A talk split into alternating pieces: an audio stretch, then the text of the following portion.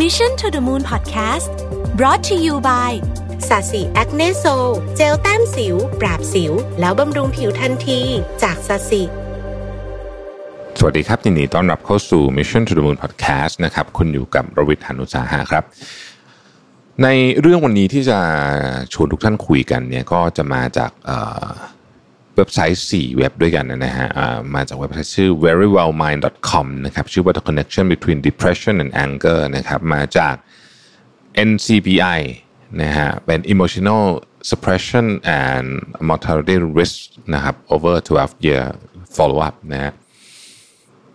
อีกอันหนึ่งมาจาก HCF นะฮะ are there downsides to always trying to be positive นะฮะแล้วก็อีกอันหนึ่งมาจาก NCBI เหมือนกันนะครับ social hierarchy and depression นะฮะก็รวมกันมาเราเรียกตอนนี้เลยว่าอย่างนี้แล้วกัน โตแล้วไม่ร้องนะนะฮะความเป็นผู้ใหญ่กำลังทำร้ายคุณหรือเปล่านะครับ คือตอนที่เราเป็นเด็กๆเนี่ยเวลาเราเกิดเหตุการณ์ที่ทำให้เรารู้สึกโกรธเสียใจไม่สบายใจนะฮะก็เป็นเรื่องธรรมดาที่เราจะแสดงออกด้วยการร้องไห้ออกมานะครับ หรือบางทีก็โวยวายเสียงดังนะฮะ อะไรอย่างนี้เป็นต้นนะครับ ถ้าไปหนักๆก็อาจจะถึงขั้นแบบว่ามีdramatic episode ได้นะครับ แต่พอโตขึ้นเนี่ยสังคมคาดหวังให้ตัวเราเป็นผู้ใหญ่นะผู้ใหญ่ต้องไม่แสดงอารมณ์แบบนั้น หรือต้องแสดงให้น้อยที่สุด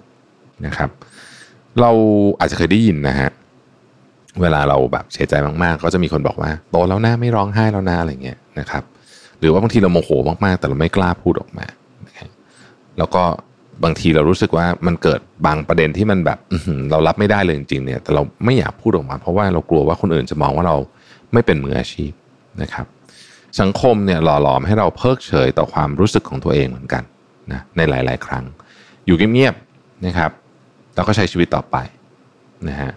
ผ่านคำพูดที่คล้ายๆกับเหมือนจะให้กำลังใจ แต่อีกในหนึ่งเนี่ยก็เป็นการบังคับเหมือนกันนะเพราะว่ามันบอกว่า มันในที่ไม่ไม่หมายถึงว่าหมายถึงสตรัคเจอร์มันบอกว่า เอ้ย เราต้องทนเท่านั้นนะ เช่นโตแล้วต้องอดทนนะครับคึบไว้นะ suck it up หรือว่า get over it นะแบบเรื่องแค่นี้เอง อย่าไปสนใจนะครับ แม้แต่ในเรื่องความรักเนี่ย เราก็ถูกคาดหวังไม่ให้ฟูมฝ่ายมากนัก แล้วก็ move on แบบห้าม move เป็นวงกลมด้วยนะนะครับเล่ากับว่าการระบายความรู้สึกเป็นเรื่องที่ อืม ไม่น่าทำอะสำหรับผู้ใหญ่นะครับจริงอยู่ที่การใช้ชีวิตในสังคมเนี่ยเราจำเป็นจะต้องรู้จักเก็บอารมณ์บ้างแน่นอน ถ้าเกิดทุกคนระเบิดอารมณ์ใส่ทุกคนกันตลอดเวลาคงไม่ใช่เรื่องดีนะครับ การเก็บอารมณ์บ้างในบางสถานการณ์ถือเป็นเรื่องดี แต่การเก็บไว้เยอะจนเกินไปเนี่ยมันกำลังทำร้ายเราทั้งร่างกายและจิตใจโดยที่เราไม่รู้ตัวนะฮะมันส่งผลเสียต่อสุขภาพจิตเลยนะครับ อารมณ์ลบที่เก็บไว้เนี่ยแล้วไม่ระบายออกมา เราเรียกมันว่า suppress emotion ก็คือถูกถูกเก็บถูกกดไว้เนี่ยนะครับ หรืออารมณ์ที่เราเมินเฉยโดยไม่ได้ตั้งใจนะฮะที่เรียกว่า repress emotion เนี่ยทั้งคู่เนี่ยส่งผลต่อสุขภาพจิตของเรา หนักข้อเข้าเนี่ยอาจจะทำให้เกิดโรคซึมเศร้า หรือว่าโรควิตกกังวลได้เลยนะครับ งานวิจัยพบว่าผู้ป่วยโรคซึมเศร้าหลายคนเนี่ยนะฮะมัก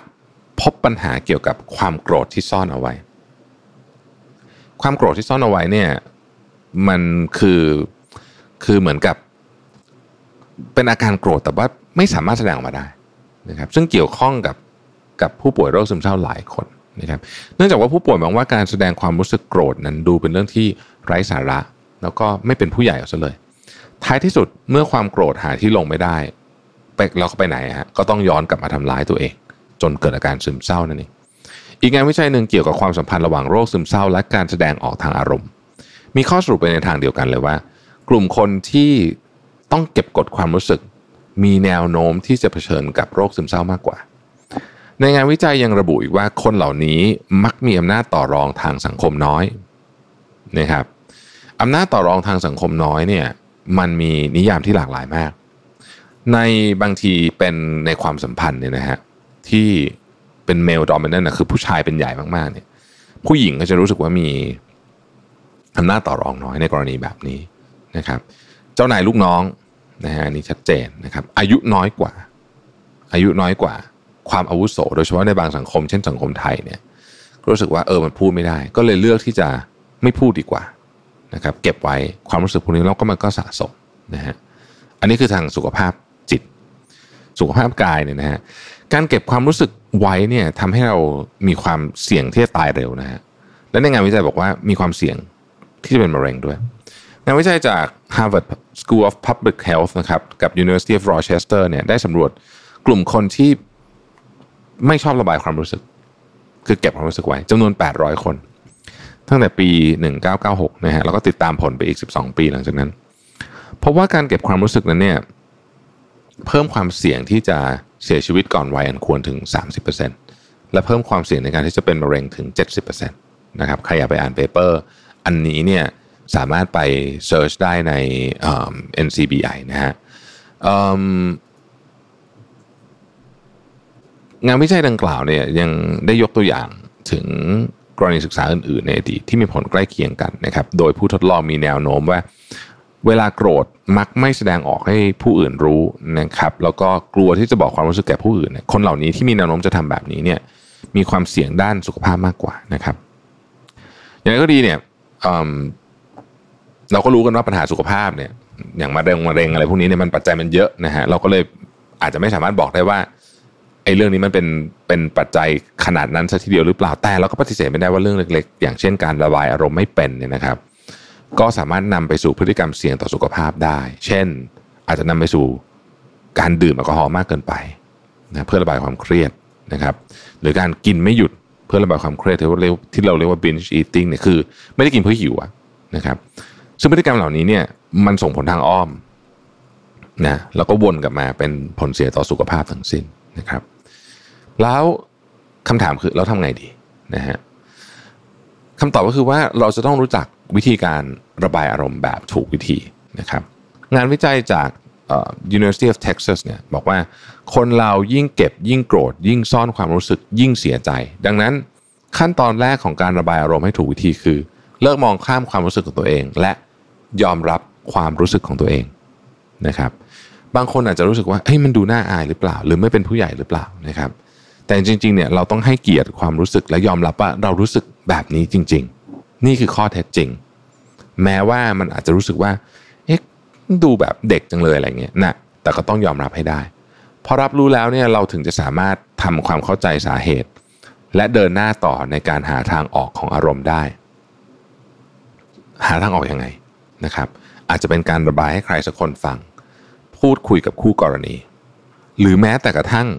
ถ้าใครจำได้สมัยก่อนมันจะมีร้านหนึ่งที่กรุงเทพเนี่ยที่เขาเอาไว้คว้างจานนะฮะผมว่าไอเดียนี้ดีเหมือนกันนะพูดจริงนะฮะหรือการไปออกกำลังกายนะครับ นี่เล่าให้ฟังที่ฟิตเนสที่ออฟฟิศผมเนี่ยมันจะมีเหมือนกับตัวเอาไว้ต่อยอะตัวหนึ่งสีแดงๆนะครับเป็นตั้งพื้นนะแล้วไปต่อยเป็นลูกคน บางทีเครียดมากๆครับไปต่อยตัวนั้นอะเหมือนต่อยกระสอบทรายเนี่ยช่วยเลยนะฮะช่วยจริงๆนะครับช่วยจริงๆนะแต่ว่าถ้าเราอยากเก็บเรื่องนี้ไว้ไม่บอกใครเนี่ยการสื่อสารกับตัวเองเป็นเรื่องสำคัญมากนะครับ เราต้องหาวิธีการเช่น เขียนบันทึกนะครับ ไว้เราจะได้รู้สึกว่าความรู้สึกพวกนี้เนี่ยมันถูกระบายออกมาแล้ว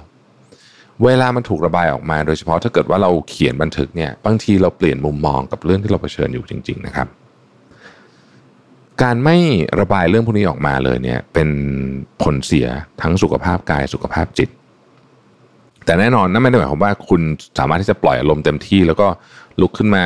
ต่อยเตะคนที่คุณไม่พอใจได้นะครับ สิ่งที่พยายามจะชวนวันนี้คือ เวลารู้สึกโมโหเนี่ยอยากให้เข้าใจว่าเราโมโหอยู่นะครับเราก็ยอมรับได้ว่า เอ้ย เราก็เจ็บเป็นร้องไห้เป็น แล้วก็หาวิธีการจัดการกับอารมณ์เหล่านั้น โดยไม่จำเป็นจะต้องเก็บไว้ทุกครั้งนะฮะหาวิธีการจัดการแบบที่แน่นอนต้องไม่ไปทำร้ายคนอื่นด้วยนะนะครับบางทีเนี่ยการแก้ปัญหาที่ง่ายที่สุด คือการพูดกับคู่กรณีนะหลายครั้งเราก็ไม่ได้ทำแบบนั้นเราเก็บเองบางทีแค่พูดกับคู่กรณีเนี่ยเราก็รู้สึกดีขึ้นเยอะแล้วแล้วจริง ๆ การทำแบบนั้นเนี่ย